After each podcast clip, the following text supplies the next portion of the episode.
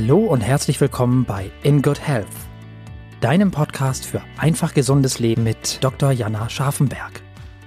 Hier bekommst du die besten Tipps und Neuigkeiten rund ums Thema ganzheitliche Gesundheit, Ernährung, Ayurveda und Yoga. Lass dich durch Experteninterviews inspirieren, lerne das Beste für deine Gesundheit und genieß diese Episode.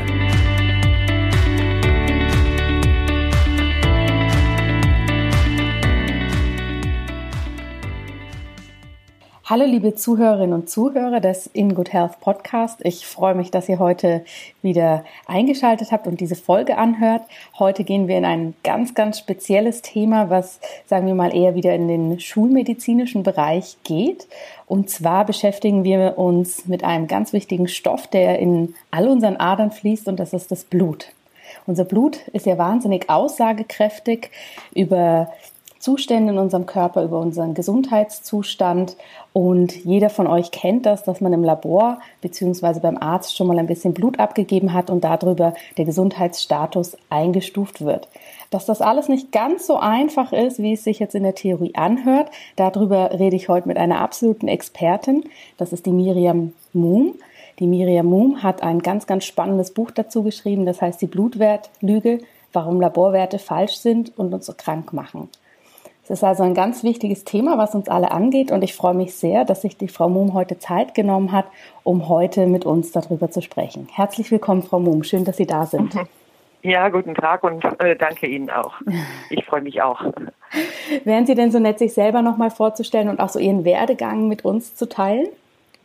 Mm, ja, also ich äh, bin Journalistin, äh, bin eigentlich halbe Italienerin und halb Deutsche äh, lebe in Italien und lebe in Deutschland und äh, habe Medizin studiert, äh, dieses Studium nicht abgeschlossen aus gesundheitlichen und familiären Gründen, habe aber somit einiges besser verstehen oder mir zumindest einige Fragen stellen können, insbesondere da ich selber von diesem Problem betroffen war.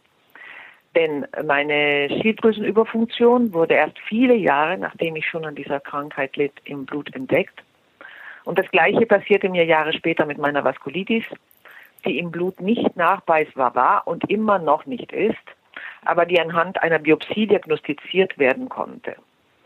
Auch in diesem Fall vergingen Jahre, bis ich an eine Diagnose äh, kam. Und diese persönlichen Erfahrungen und mein abgebrochenes Medizinstudium haben mich dazu verleitet, mich intensiv mit der Thematik Blutwerte zu befassen. Und deshalb habe ich so viel wissenschaftliches Material gesammelt, wie man den, sagen wir mal, 62 Seiten Fußnoten im Buch entnehmen kann. Ja. genau, Sie haben es ja gerade schon gesagt, eben Ihr Buch, Die Blutwertlüge. Ähm, ja. ist sehr, sehr spezifisch und Sie haben es äh, auch schon ein bisschen angetönt, dass Sie aus persönlichen Gründen in diesem Themenbereich ähm, ja, Anklang gefunden haben und deshalb mehr recherchiert haben. Aber gibt es noch andere Gründe, was Sie dazu bewegt hat, diesen Themenbereich so genau anzuschauen?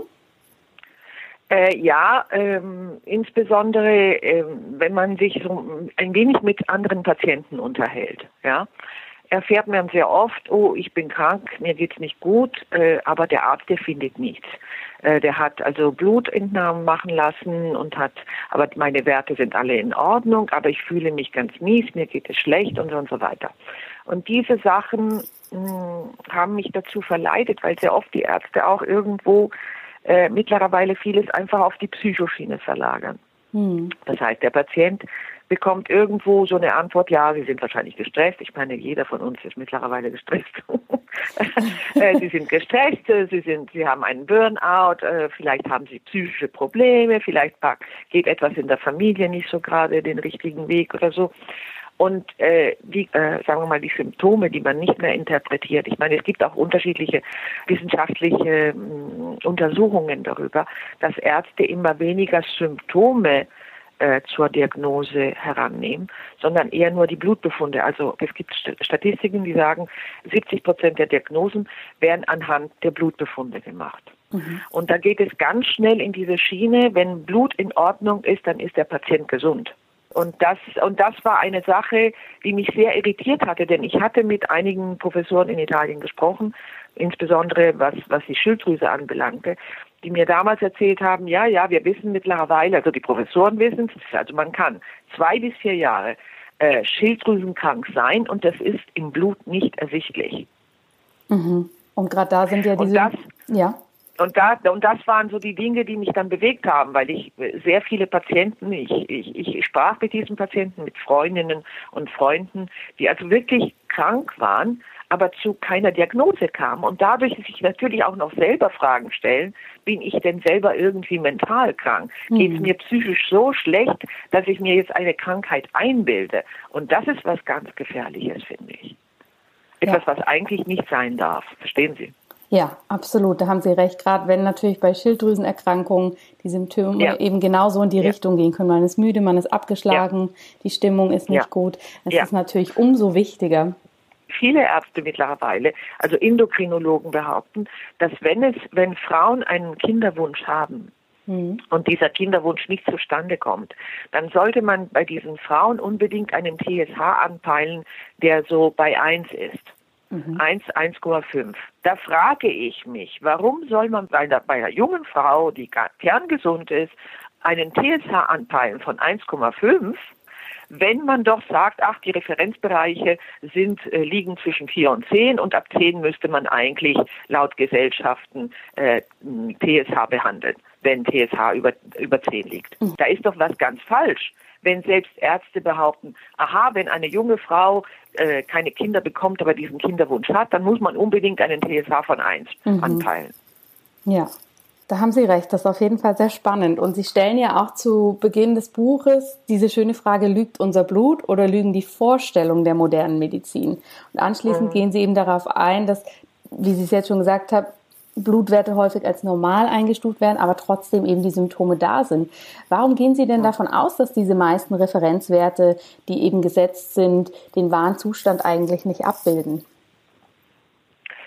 Äh, weil das mittlerweile sehr viele Ärzte sagen und das sagen sehr viele Studien. Es gibt zig Studien und zwar nicht von irgendjemanden, sondern auch von, von Professoren englischer Universitäten, amerikanischer Universitäten, deutscher, französischer etc., äh, die sagen, Moment mal, also äh, die Referenzbereiche zum Beispiel für Ferritin müssten angehoben werden. Es kann nicht sein, dass wir bei 10 oder 15 NG-Liter liegen, wenn wir sehen, dass sehr viele Krankheiten erst dann verschwinden, wenn Ferritin bei 50 oder 100 liegt. Zum Beispiel gibt es dieses Problem der ähm, ruhelosen Beinen, ja, äh, dass man jetzt äh, auch in Deutschland sieht, dass äh, dieses Problem äh, teilweise, diese Krankheit teilweise in den Griff bekommen werden kann, wenn man zum Beispiel einen Ferritinwert von 50 oder 100 anpeilt. Mhm. Das heißt, Menschen werden wieder gesund, wenn Ferritin im höheren Bereich liegt und nicht in diesem sogenannten Normbereich, der momentan gilt.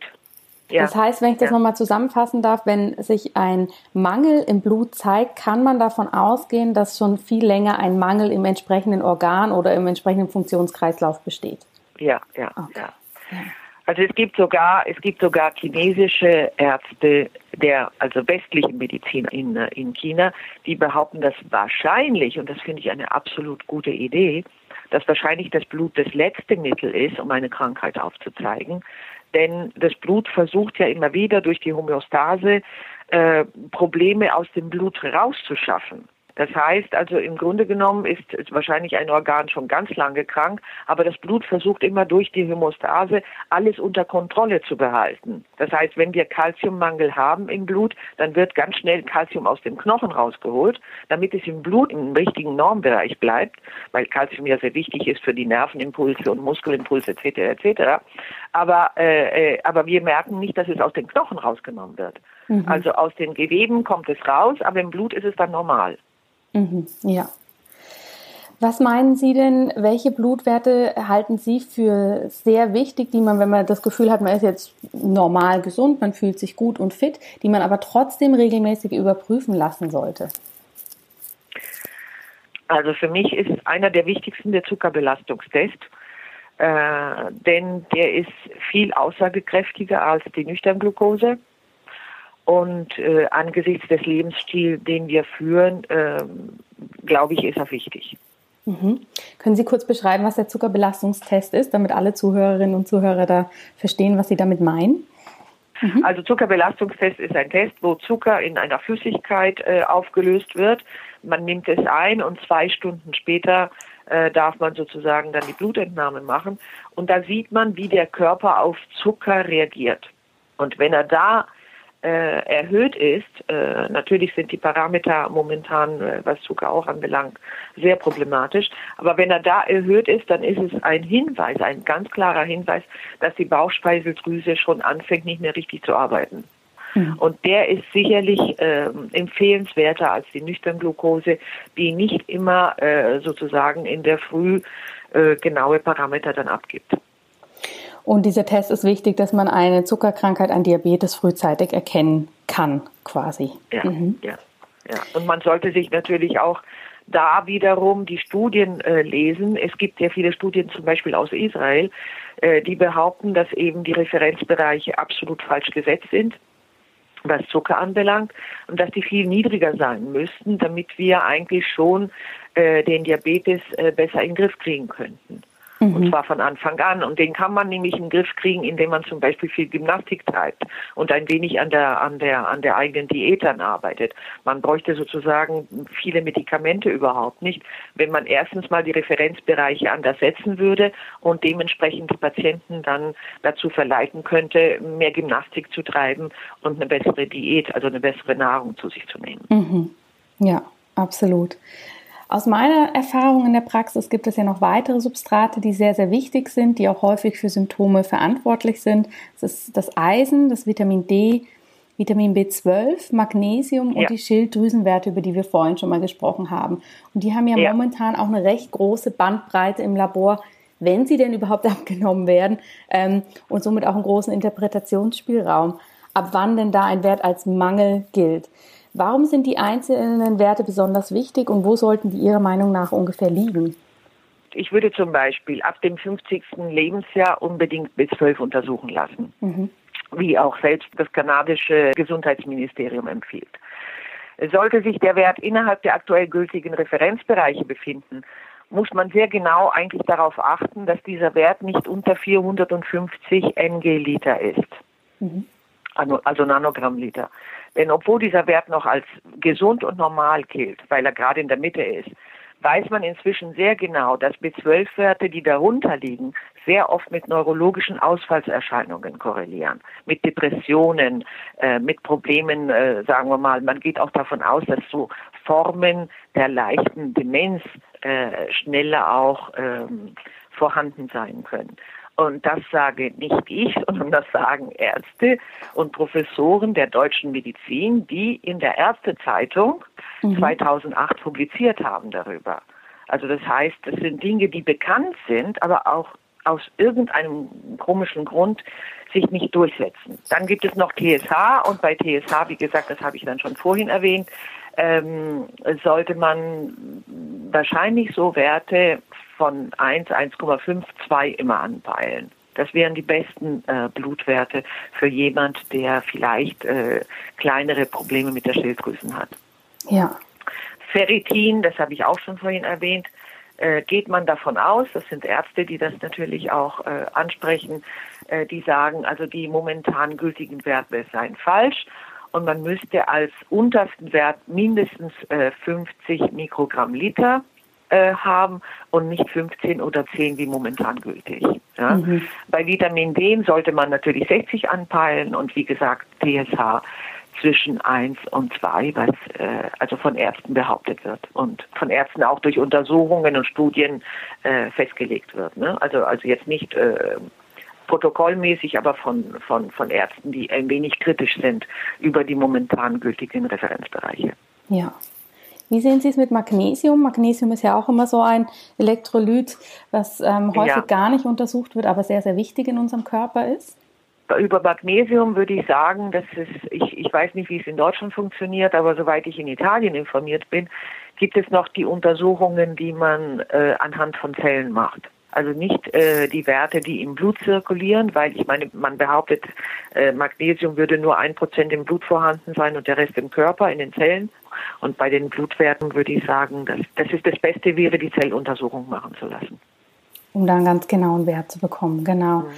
Vitamin D möchte ich gerne noch mal kurz darauf zurückkommen. Das ist ja ein sehr, sehr wichtiges Vitamin. Können Sie uns kurz erklären, für was das da ist? Und es wird ja immer wieder gefragt, ob man das im Winter grundsätzlich substituieren sollte. Wie, wie sehen Sie das? Äh, also ich bin der Auffassung, äh, angesichts dieser, dieser Politik, die jetzt seit Jahren betrieben wurde, äh, dass man insbesondere bei Kindern und Jugendlichen viel Sonnenschutz mit ganz hohen Faktoren nehmen sollte. Dass es da einen unglaublichen mittlerweile Vitamin D-Mangel gibt, insbesondere bei Jugendlichen und Kindern, dass dieser Mangel äh, sogar wieder Rakitis in Erscheinung gebracht hat, was eine Krankheit war, die wir vielleicht vergessen hatten. Und dass man da äh, auf dem Gebiet äh, sicherlich äh, substituieren müsste, insbesondere in Deutschland aber auch im Norden von Italien, ja. wo also die Sonneneinstrahlung nicht so stark ist und die Patienten mittlerweile sich eben aus Gründen dieser Politik, dass man unbedingt also sehr hohe Schutzfaktoren im Sommer nehmen muss, äh, eigentlich alle an einer, äh, an einer, wie sagt man, äh, Mangel an Vitamin D leiden. Wie zeigt sich dieser Mangel, Frau Muhm? Naja, dieser Mangel zeigt sich äh, üblicherweise mit Problemen, insbesondere bei Frauen, äh, die die Knochen an, anbelangt. Aber man sagt auch, dass Vitamin D sehr wichtig sei äh, für die Prävention von, von Krebs. Mhm. Es gibt ja auch neue Studien, die zeigen, dass ein Vitamin D-Mangel auch eng verknüpft ist mit ähm, Anfälligkeit für Depressionen, Stimmungsschwankungen. Ja. Also auch da ja, darf man das natürlich nicht vernachlässigen. Und was Sie vorhin schon mal so schön gesagt hatten bei den Schilddrüsenwerten, auch da ist natürlich schnell gesagt, okay, das ist jetzt eine klinisch manifeste Depression. Dabei könnten mhm. die Ursachen eventuell woanders liegen. Ganz genau. Und ich meine, das war die alte Schule der Medizin. Sie müssen sich vorstellen, ich bin über 60. Und ich hatte einen Kollegen, der war älter als ich und der hat mir erzählt, also ich bin 55 geboren, der war 45, glaube ich, geboren. Und der hatte eine fürchterliche Depression, die damals von seinem Arzt, äh, der war 20, also wahrscheinlich war das 65 in den Jahren 65, 70, der hatte eine fürchterliche Depression und dieser Arzt hat ihm einfach nur Vitamin D hochdosiert damals äh, verschrieben. Mhm. Und nach sechs Monaten hatte, hatte dieser Mensch keine Depression mehr und hat sie auch nie wieder bekommen. Also äh, die alte Schule der Medizin wusste genau, wie man bestimmte Dinge heilt und das ist irgendwo verloren gegangen. Ne? Ja, ja. Das ist sehr traurig. Das ist sehr traurig. Ja. ja, je technischer und hochmodern wahrscheinlich alles wird, desto mehr werden, sagen wir mal, mhm. diese Dinge, die als einfach ähm, abgestempelt werden, ja, rücken in den Hintergrund. Das ist natürlich ja. Mhm. häufig so. Das ist ein ganz falscher Punkt, denn sie sind nicht einfach. Sie sind eigentlich die Basis des Körpers. Absolut. Wir bestehen ja aus diesen, wir bestehen ja aus Vitamin B12. B12 ist ganz wichtig für die Myelinschicht, ja. Hm. Vitamin D für unsere Knochen und für alles Mögliche, von der Depression bis, wie gesagt, auch Darmprobleme etc. etc. Entzündungen oder so, ne? Also mhm. es ist ja ein Immunmodulator. Vitamin ja. D ist ein Immunmodulator und ich kann auch darüber erzählen, dass ich zum Beispiel mit meiner Vaskulitis von der modernen Medizin mit einem leichten äh, Chemotherapeutikum behandelt werden müsste. Also das ist das, was man, was mir die Rheumatologen sagen. Sie haben mir gesagt, ja, äh, liebe Frau Mumm, Sie müssen dieses leichte ähm, äh, Chemotherapeutikum einnehmen, Methotrexat. Nehmen Sie über zweieinhalb Jahre ein äh, und dann werden Sie sehen, dass Sie die Vaskulitis los sind. Und dann habe ich gefragt, geben Sie mir eine Garantie? Dann wurde mir gesagt, nein, Garantie können wir Ihnen nicht geben. Und so habe ich mich ein wenig schlau gemacht und habe äh, versucht, mich mit Vitamin D zu behandeln. Und mit Vitamin D klappt es wunderbar. Also ich habe meine Vaskulitis im Griff mit Vitamin D, weil Vitamin D auch, was ich vorhin vergessen habe, ein äh, sehr wichtiger Immunmodulator ist. Ne? Mhm. Also für das Immunsystem. Mhm. mhm. Und das Methotrexat haben Sie jetzt gar nicht eingenommen? Nein, ja. ich habe okay. mich geweigert. ja, spannend. Das sind ja super wichtige Informationen, die Sie uns da mitteilen, die uns ja natürlich alle angehen, jeden Einzelnen ganz persönlich. Was raten Sie denn? Wie soll man sich denn als Patient verhalten? Wie kann man denn da vorgehen, wenn man jetzt zum Arzt geht und Blut abgenommen wird und danach heißt es, es ist alles in Ordnung, alle Referenzwerte stimmen bei mhm. Ihnen. Wie, wie würden, was für, können Sie für konkrete Tipps geben, wie man da am besten vorgeht? Ähm, ich konnte mich, und das weiß ich, ich konnte mich irgendwo äh, diesem System gegenüber verteidigen, in Anführungsstrichen. Äh, denn ich hatte Medizin studiert und äh, kann mich sozusagen schlau machen, kann also nach Studien gucken und so weiter. Anderen Patienten würde ich sagen, äh, ja, also wenn man sieht, dass der Arzt nur auf die Blutresultate äh, guckt und wenn dieser Arzt äh, sagt, oh, die sind alle in Ordnung und fängt dann an, also irgendwie mit Stress, mit Burnout, psychische Probleme, die Symptome des Patienten zu erklären, dann sollte man vielleicht äh, versuchen, Arzt zu wechseln. Man sollte sich bei, bei, bei anderen Patienten, bei Freunden, bei Familien umhören und vielleicht versuchen, andere Ärzte dann aufzusuchen, in der Hoffnung, dass sie auf jemanden stoßen, der, was ich dann gerne wiederhole, die alte Kunst des Zeichenlesens noch beherrscht und Krankheiten anhand der Symptome versucht zu erkennen und nicht nur anhand der Blutbefunde. Blutbefunde, die ja selbst von medizinischen Wissenschaftlern mittlerweile sehr kritisch beurteilt werden. Mhm, absolut. Und gibt es Ihrer Meinung nach denn Vitamine oder Substrate, die jeder von uns, außer das Vitamin D jetzt, ähm, per se täglich substituieren sollte? Ähm, das ist ein wenig schwierig. Also als ich jung war, hatte ich den Eindruck, wir sind gesund, wir ernähren uns gesund, wir haben keine größeren Probleme. Ich glaube, dass man ab dem 40. Lebensjahr anfängt zu altern, äh, dass man äh, ab dem Moment äh, bestimmte Substanzen im Körper nicht mehr richtig verdaut und nicht mehr richtig aufnimmt. Das heißt, ab dem 50. Lebensjahr, wie zum Beispiel die Kanadier dann, das möchte ich gerne wiederholen, äh, das Gesundheitsministerium in Kanada sagt, sollte man substituieren, wenn es geht. Weil man einfach auch nicht mehr richtig aufnimmt ab dem mhm. 50. Lebensjahr. Und das sieht man ja. Man wird ja auch geschwind älter. Ich würde dann vielleicht ein, ein Multipräparat dann nehmen, was, äh, was nicht schlecht wäre, wenn man nicht unbedingt bestimmte Krankheiten dann hat. Ne? Ja, okay. Gut, wir sind fast am Ende unseres Interviews angelangt, Frau Muhm. Bevor ich Ihnen gerne noch so ein paar persönliche Abschlussfragen stellen möchte, dass wir Sie als Person auch noch ein bisschen kennenlernen, möchte ich gerne wissen, ob Sie abschließend noch was sagen möchten zu Ihrem Buch oder zu der Thematik ich glaube, ich, ich habe dieses Buch auch geschrieben, damit Patienten, die dieses große Problem haben, dass sie krank sind, aber keine Diagnose erhalten, weil ihre Blutbefunde in Ordnung sind, dass diese Patienten eigentlich erfahren können, dass es nicht an ihnen liegt, dass es also nicht, dass sie sich die Krankheit nicht einbilden und nicht so gestresst sind, dass sie sich irgendwelche Symptome einbilden, sondern dass es am Medizinsystem als solches liegt, dass die Blutreferenzbereiche einfach sehr oft falsch festgelegt worden sind, dass man das wissenschaftlich eben äh, sagen kann mhm. und dass man da erkennen kann, okay, ich bin eigentlich krank, aber die moderne Medizin kann mir auf diesem Gebiet anscheinend im Moment noch keine Diagnose geben, noch keine richtige Antwort geben. Aber zumindest weiß man dann, dass es kein psychisches Problem ist. Mhm. Und das ist mir sehr wichtig. Also ja. wenn Menschen dieses Buch lesen, glaube ich, haben sie dann zumindest den Eindruck, okay, es liegt nicht an mir. Absolut richtig. Frau Mumm, dann würde ich Ihnen gerne noch ein paar persönliche Fragen stellen zum Abschluss. Mhm. Ähm, mhm. Als erstes würde mich interessieren, Sie befassen sich ja sehr viel mit Gesundheit, sind auch in der medizinischen Welt ähm, ja viel unterwegs. Was ist denn Ihr liebster Gesundheitstipp, den Sie vielleicht täglich für sich durchführen und den Sie auch mit unseren Zuhörerinnen und Zuhörern teilen können? Mhm. Also ich würde sagen, also viel Sport. Mhm. Also nicht zu viel, aber viel, aber doch viel. Also nicht zu viel, aber viel. also spazieren, spazieren gehen, äh, also Sport treiben, äh, das mit Freundinnen machen und auf äh, Verkehrsmittel verzichten, da wo es nur geht. Also wirklich sich bewegen. Also eine Sache, die wir verlernt haben. Bewegung ist das A und O. Und dann natürlich äh, gehe ich davon aus, dass äh, eine gesunde Ernährung ähm, sehr, sehr wichtig ist. Ja. Ja, das leitet mich ganz schön zur nächsten Frage. Eben haben Sie ein Lieblingsnahrungsmittel oder ein sogenanntes Superfood, was Sie ähm, täglich auf dem Speiseplan haben? Ja, ich, also für mich ist es Salat.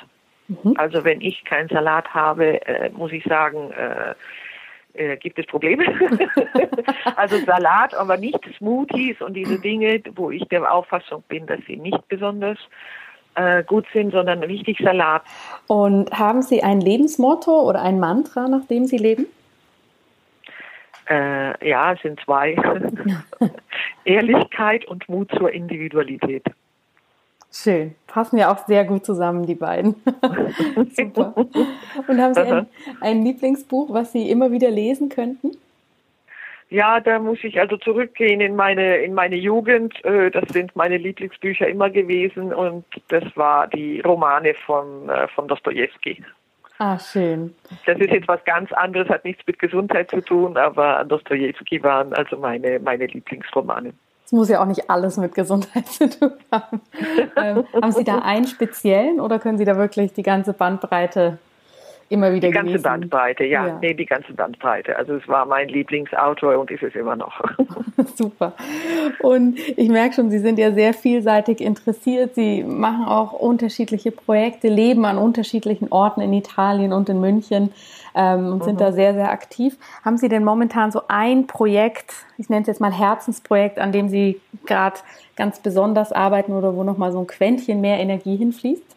Im Moment nicht. Äh, was ich aber sagen kann, ist, also ich habe jetzt ähm, andere Projekte, die nicht mit Gesundheit zu tun haben, äh, laufen.